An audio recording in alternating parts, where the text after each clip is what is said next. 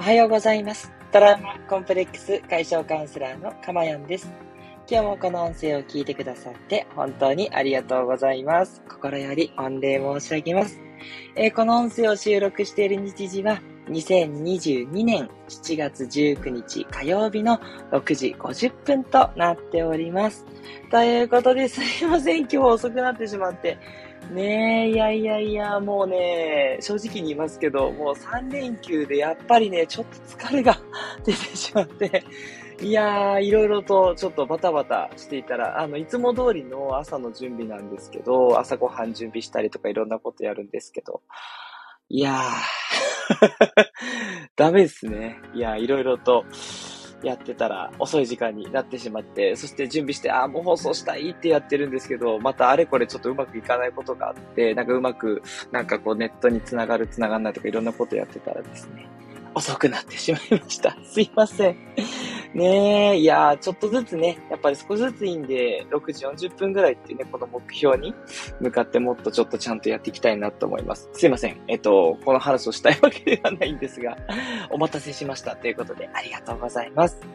えーこの音声ではですね、えー私の癒しのね、声を聞いていただく今の幸せと、それから一つテーマをね、決めて毎日放送してるんですけど、そのテーマをね、ねあなたが知っていただくことで、えーいろいろなですね、心が変わっていく、そういう体験をきっとされると思います。私はカウンセラーをやっておりまして、えー心に関することっていうところにいつもフォーカスを置いてお話ししてますので、そこがですね、えっ、と、いろいろとちょっとずつだと思うんですけど、変わっていくですね。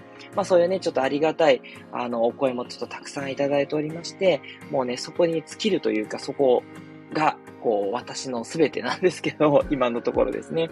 心をね、ゆっくりと変えていくための毎日の放送をしておりますので、えーぜひね、えー聞いていただけると嬉しいなと思います。めちゃくちゃ普通ですね。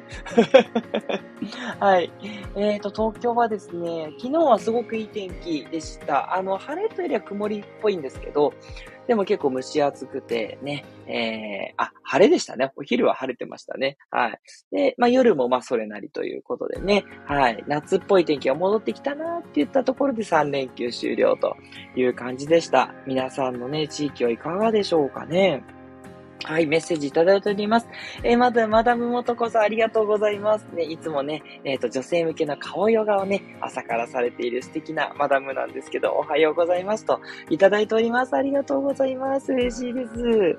えーそして、イーストさん、えなぜ比較するんでしょうね？ということで、そうなんです。今日の人と比べたがる心理ですね。そう。こうね、もう世界に一つだけの花の中でもね、えーどうして人は比べたがるみたいなね、歌詞ありますよね。もうほんとそこをね、ちょっと今日は、えっ、と、ついていきたいんですけど、いかんせん時間が、ね、すいません。ちょっと急いで今聞いていきましょう。いい人さん、さらに今日は猛暑みたいです。えー暑さでたらりのマークいただいてます。なんと、今日猛暑ですか？そうですか。じゃあ、お出かけのね、方、えっ、と、出勤の方、外出の方、本当に気をつけていただければと思います。ありがとうございます。えーそして、えーあいあいさん、おはようございます。ニコニコいただいております。いつもね、可愛い猫のマークでご参加いただいているあいあいさん、ありがとうございます。えーそして、えーあ、あす、初めてでしょうかえっ、と、あさみ心ね、心と体を温めてさんからいただいております。ありがとうございます。おはようございます。はじめめまして。こちらこそはじめましてです。どうぞ、えっと、短い時間ですので、えーお付き合いください。ありがとうございます。えー比べる、本当にそうですよね。なんででね、比べちゃうんでしょうねってとこなんですけど、ちょっとそのあたりね、今日は私の見解と、それに対する解決策をね、お話ししていきたいと思います。えーそして、未来さんもいつもいつもありがとうございます。えーかまやさん、皆さん、おはようございます。ニコニコとメッセージいただいております。ありがとうございます。ということでね、えー皆さん、えっ、とね、まあ、3連休明けお仕事ということでしょうか。なんかすごくね、今日は多くの方に聞いていただいて嬉しい状況です。ありがとうございます。さて、早速内容入っていきましょう。えっ、と、今回は人と比べたがる心理についてお話をしていきたいと思います。ね、まあ皆さんどうですかって聞くともう本当にそうですね。皆さんからね、イーストさんからまたなぜだろうといただいていて、やっぱりそう出てきますよね。まあ自分にないものを羨ましいと思ってしまう心理って、やっぱりありますよね。そうですよね。いや、私も、あの、もうほとんど最近はなくて、ありのままの自分っていうのをね、愛するみたいなことをね、言ってね 言ってますけど、言ってますけど、やっぱり出てきたなっていうのが、先日、やっぱこうリアルでね、人と会う機会がありまして、リアルで会うとやっぱり色々ありますね。まあ、そこでいろんな人の良さに触れると、あ、いいなとか、あ、この人のこういうとこ羨ましいな、みたいな、やっぱそういう気づきがあって、やっぱそこにこう羨ましいとか嫉妬するような気持ちって出てくるんですよね。で、どうしてかっていうことなんですけど、まず、あの、自分の中でですね、あのー、あ、そうですね。えっと、これ3つあるんですけど、まず1つは、やっぱり劣等感があるっていうところですね。あの、自分の中でこれが劣ってる、劣ってないみたいなところがあって、やっぱそれをね、ちょっと感じちゃうんですよね。まあ、例えば、そうですね、何かができる人、すごいスポーツができるとか、すごい歌が上手だとか、なんかそういったなんか能力がある人に自分は能力がないからダメだっていう、その一面だけを見て、やっぱり判断しちゃうんですよね。これがやっぱり一つあると思っていて、で、二つ目は、じゃあなんで劣等感を感じると、それだけで、こう、羨ましいとか比べちゃうのかってことなんですけど、この私その今までの人間の歴史って言ったところも関わってきてるんじゃないかなってすごい思ってて、で、それは何かっていうと、大昔って、こう人って群れて生きていて、まあ今でもそうですけど、群れて生きることで、他の自分より大きい動物とか、恐竜とかかな？多分そういうのに勝ってきたわけですよね、生存競争として。でその勝ってきた理由が、やっぱり人とのこうグループを形成してみんなで戦うっていうことをしてたからですよね。で、その時に足を引っ張る人っていうのはどうも切られていったらしいんですよ。うん。だから自分が能力が劣ってると、まそれだけでお前戦力外だみたいなことになって、追放されていたことがどうもあったっぽいんですね。昔のことだから想像するしかないんですけれども、うん。やっぱりそれって今の現代でもそうで、やっぱ自分に能力がないと、やっぱりこう会社とかから例えばこう戦力外だとか、あとプロ野球とかってほんと厳しいですよね。あのね、やっぱどうしても力が衰えてくると戦力外通告とかされちゃうわけですけど、やっあの意識が皆さんどっかあって、DNA にもあって、自分が劣ってたら、これは生き残っていけないぞっていうセンサーが感知してんじゃないかなってっていうのが私の二つ目の思う理由ですね。で、三つ目なんですけど、まあ、これは、えっと、なんだろう、えっと、連鎖っていう話なんですけど、何が連鎖かっていうと、過去の記憶がうずくっていうことってあると思うんですね。そう、例えばね、そう、私、あの、実は今、えっと、リアルでね、会った時に、あの、コンプレックスを感じた、比べたっていう話なんですけど、それは、私こうペラペラ喋るじゃないですか。で、ペラペラ喋らない寡黙な男性の方が、やっぱりこう考えてることが深いっていう話が出たんですよ。その時に、ああ、私は考え方が浅いな。やっぱ、でも自分もそう思ってたし、で、これなんでそこが劣等感になったかっていうと、まあ、それってね、よく考えたらどっちにもメリットがあるってわかると思うんですけど、ただ、過去にね、私大学生ぐらいの時に自分がペラペラ喋るからモテないっていう経験をしたんですよ。その頃って、私の、あの、20年ぐらい前なんですけど、学生の頃って、あのね、科目であんまり喋んないようなミステリアスな男性が超モテたんですよ。それがあるから、自分はもうすごいもうどう頑張っても無理。そういう風にどうしてもなれないから、でそこも浅いしね、すごいわかりやすいってよく言われて、本当に表裏がないのでね、良くも悪くもね。そう。だから、モテなかったんですよ、とにかく。その記憶があるから、今20年も経ってるのに、それをまた掘り起こされて、あ、やっぱり自分って浅いし、ペラペラ喋るからモテない。今モテる人ないんですけど。なので、すっごいショックを受けたんですよね。あ、未だにそんな古傷持ってんだな、みたいな。つまり三つ目の理由は、自分の中で過去に嫌な体験があって、それを引き起こされるから、やっぱり劣等感を感じてしまう。っていうことがあると思うんですね。あと今、例えばですけど、力も私ないんで、腕相撲なんか全然女子にも勝てなかったりした記憶があるし、今もそうなんですけど、そう、でも別に腕相撲に勝てないからってね、全然今生存競争にも何にも関係ないのに、やっぱりそういうシーンになるとちょっと劣等感を感じちゃうんですよね、未だに。ね、どう頑張っても勝てなかったっていう、やっぱ自分の中でのそういうジンクスというか、そういうものがやっぱりうずくから、やっぱり比べて落ち込んじゃうっていうのがあるんじゃないかと思うんですね。っていうことで3つあって、やっぱり大昔から行くと村八分にされちゃうっていうのがあるし、で、過去の記憶がそうさせてるっていうのがあって、劣等感を感じるから、やっぱり人と比べている。まあ、比べてるから劣等感があるっていうのもありますけど、まあ、そういうところなんだろうなと思うんですよね。はい。では、どうしたらいいのかっていうことなんですけど、これ私いつもお伝えしてる通りで、えっと、結局心の、えー、思ってることを解放していくっていうことと、それから自分の中の頭としての考え方として、えー、バランスを取るっていうこの二つだと思うんですね。結局、右脳と左脳の両方を満たしてあげるっていうことに近いんですけれども、まず、心を整えるは、これは瞑想、そして感情解放ですね。はい。皆さんがご自身でやるんであれば、すいません、ほんといつもいつもうるさいんですけど、セドナメソッドっていうのがあって、これがおすすめです。はい。セドナメソッドについてはね、過去も何回かお伝えしてるので、放送を振り返っていただけるとと思うんですけど、瞑想とセドナメソッドなどの感情解放ですね。はい。私のカウンセリングではもっと強力なものを扱っていくんですが、はい。それはちょっとですね、皆さんご自身でやるとちょっといろんな感情が出てきてきついかもしれないので、セドナメソッドがすごく緩やかだし、あの、効果があるなと私もそれを使ってきてたので、これがおすすめになります。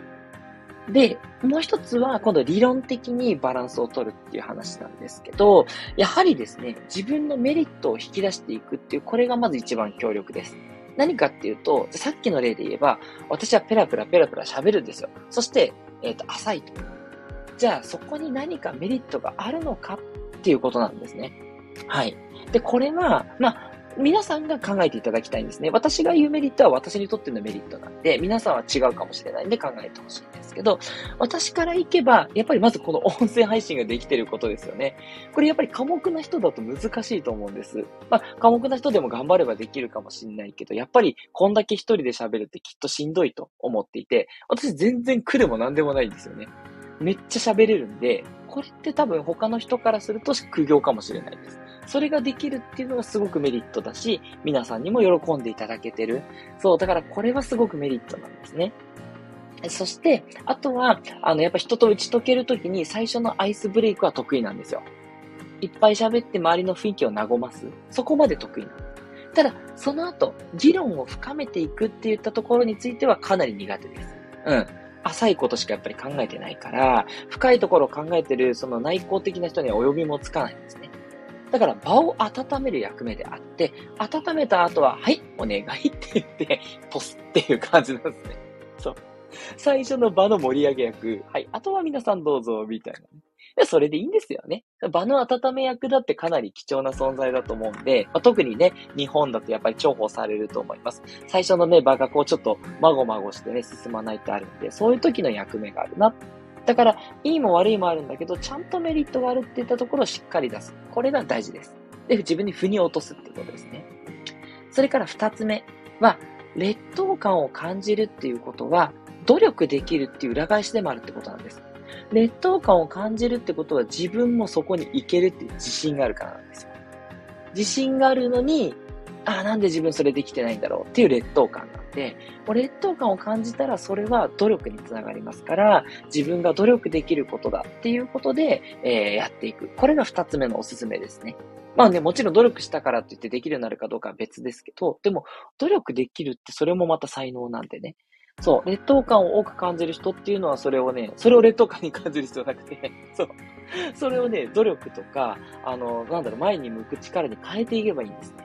はい。それがね、できるので、劣等感から何クソに変えていくというのが、えっ、ー、と、おすすめです。はい。だからいいんです。人と比べてよくて、じゃあその人に追いつこうとして努力すればいいっていうことですね。そして、三つ目ですね。えっと、まあ、三つ目は同じかなまあ、あの、結局、あの、さっきメリットを考えた時にも言ったんですけど、いいも悪いもあって、要はですね、どっちもないっていうことなんです。はい。いいも悪いもない。これが世の中の真理なので、はい。これもいつもお伝えしてますけど、あの、なんか、人がいいなって思った時っていうのは、大体そのいい点っていうのは、えっ、ー、と、本当にいい点なんてないんです。いいも悪いもあります。じゃあさっきの力があるなしだったら、力がある方がいいっていうふうに思いますよね。力がない方が悪いって思うじゃないですか。ところがですね、力がない人にメリットがあるんです。何かっていうと、優しいんですよ。力の対極は優しさなんですね。まあ、私の持論ですけどね。はい。皆さんの持論は全然別でもいいんですけど、私、力がないって弱々しいんですけど、だからこそ、みんなに優しい人だって本当に思われるんですよ。本当に優しいかどうかはもう置いといてね。周りの人にすごい優しい人って思われるから、めっちゃメリットなんです。だ今考えるとメリットなんですよ。優しいから、なんかこの人、男の人だけど近寄りやすいって周りの人に思われるんですね。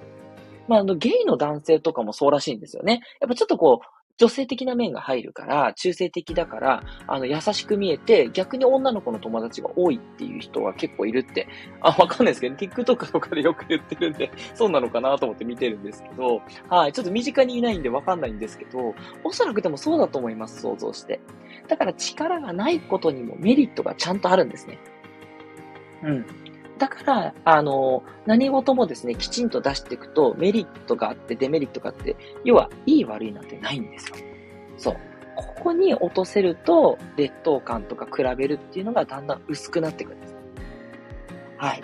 ということで、ちょっと振り返るんですけど、瞑想や感情解放で心をまず落ち着けるということと、それから自分の頭の中の考えてる論理的なところも、えっ、ー、と、いいも悪いもないっていうところにメリットを出すとか、劣等感から努力になるっていうこととか、まあ、本当にね、いいも悪いも出して、まあ、どっちもいいとこ悪いとこあるよね。だから、そんなのはプラマイゼロだっていうふうに落としていくと、えっ、ー、と、いつの間にか比べてるってことよりももっと大事なことやらなきゃなっていうふうに気持ちが切り替わっていく。考え方が変わっていくっていうことなんですね。はい。ということでね、いかがでしたでしょうか？まあ、最終的な解決策はいつもの通りだし、まあそうだねってとこだとは思うんですけど、ただね、あの、ともするとその、あ、なんで自分という人に比べてっていう時に忘れがちなので、これをね、常にね、あの、ぜひ叩き込んでいただけると楽になるんじゃないかなっていうふうに思っております。はい。ということでね、ありがとうございます。今日もちょっと遅くなってしまって、もう少しで皆さんのメッセージ読んでね、終わりにしていきたいと思います。えー、いい人さん、劣等感。そうなんですね。劣等感も感じますよね。そう。でもそこをね、ぜひプラスに推進していくっていうことと、あと私のあのカウンセリングではその劣等感をね、取り除くっていうこともやっていきますので、あの、まあ、それをね、あの、私に限らずですけど、あの、カウンセラーをね、どうしてもそこが拭えないって場合は、あの、カウンセラーに相談されるっていうのもね、いい方法だったりします。アリヒストさんいつもありがとうございます。それから、なずきひとりさん、おはようございます。キラキラ。長崎は今日も雨だった。キラキラキラキラ。ということでね、これ、音符ガールで歌ですけど、ありがとうございます。そうですね。長崎はいつも雨でしたっけ？ありますよね。ああ、そうなんですね。じゃあ、雨の日のね、ほんと、旅情をね、楽しんでいただいて、ね、えー、あの、そんなね、大村湾ですかね。そんな素敵な雨のね、えー、海も素敵なんじゃないかなと思います。はい。ということで、えー、どうぞ今日も良い一日をお過ごしください。なずきさんありがとうございます。そして、さやちゃんさん、えー、虹色マークのさやちゃんさんにね、水戸でね、えー、幼稚園をね、運営されてます。かまやさん、ハートマーク皆さん、おはようございます。クラッカーいただいております。ありがとうございます。そして、いい人さん、勉強になりますということで、とんでもないです。少しでもお役に立てれば幸いです。えそして、杉さん、おはようございます。いただいております。嬉しいです。皆さんね、挨拶だけでもね、どんどんお気軽にね、寄せてくださいね。ありがとうございます。えそして、あさみ心ね、心と体を温めてさん。私はマインドフルですと自分のできることに時間を増やすようにしていますということで素晴らしいと思います。そう。このマインドフルネスもね、すごくいいんです。マインドフルネスもね、過去に何回かにわたってね、えっ、と、まとめてお伝えもしてますのでね、ぜひぜひ、あの、お聞きいただければと思いますし、まあ、あさみさんはね、もうそこ慣れていらっしゃるとやれば、それが一番ですね。マインドフルになるために、瞑想だったり、ヨガだったり、ね、いろんなことをしていく。で、要はそこの自分との対話に、えー、心を向けていくっていうのも一ついい方法ですね。今日のお話は、それは分かってるんだけど、そこに向かえないんだよねと。分かってるんだけど、やっぱり比べちゃうんだよねっていう人のね、えー、向けた放送だったので、あさみさんはね、もうそこが大丈夫であれば、もうその通りです。大丈夫です。それをね、えー、やっていただければ、自分のね、できることに時間を費やす。これも本当にいいことですね。結局そこしかないので、うん、それも比較しちゃうんだけど、でもそれよりも今やるべきことあるよねっていうことでやるべきことやってるうちにね、気持ちが消えていくっていうのもありますから、本当、あさみさんのおっしゃる通りです。ありがとうございます。そして何でもバランスですね。そうなんですよね。何でもバランスです。本当に。そう。これね、やっぱ心理なんですけど、やっぱどっかで崩れると、いいとか思ったりとか、自分に優越感感じたり、劣等感感じたりで、まあ、そこのバランスをね、いつも持っていくっていう風にすると、逆にマインドフルネスもね、やりやすくなると思うんですよね。ありがとうございます。えそして、スコアさん、名古屋か、な、長野からいつも参加してくださってます。ありがとうございます。おはようございます。曇りです。ということでね、あ、ね、じゃあ東京よりちょっと涼しいかな。ね、過ごしやすい一日だといいですよね。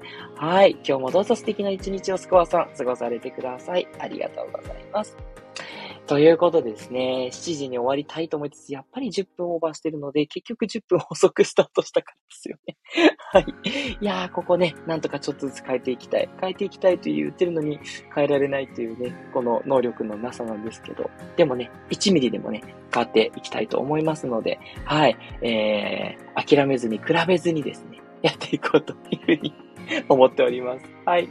えー、それでは今日の放送いいねと思った方はいいねをぜひ、それからですね、レター、匿名でも記名でも構いません。お悩み事があればね、ご相談ください。あの、ご個人的にね、お返しするか、もしくはね、放送内容で一般的にさせていただいて、えっ、ー、と、ご返答に近い形でっていうこともあったりします。はい。あとメッセージの方もね、いただいてますね。今回の内容について、えー、何か質問だったり、あと感想、それからこれはもっとこうした方がいいんじゃないかっていう改善点とかありましたらですね、コメントを遠慮なくお寄せいただければと思います。トラウマコンプレックス解消カウンセラーのかまやんでした。ではまたお会いしましょう。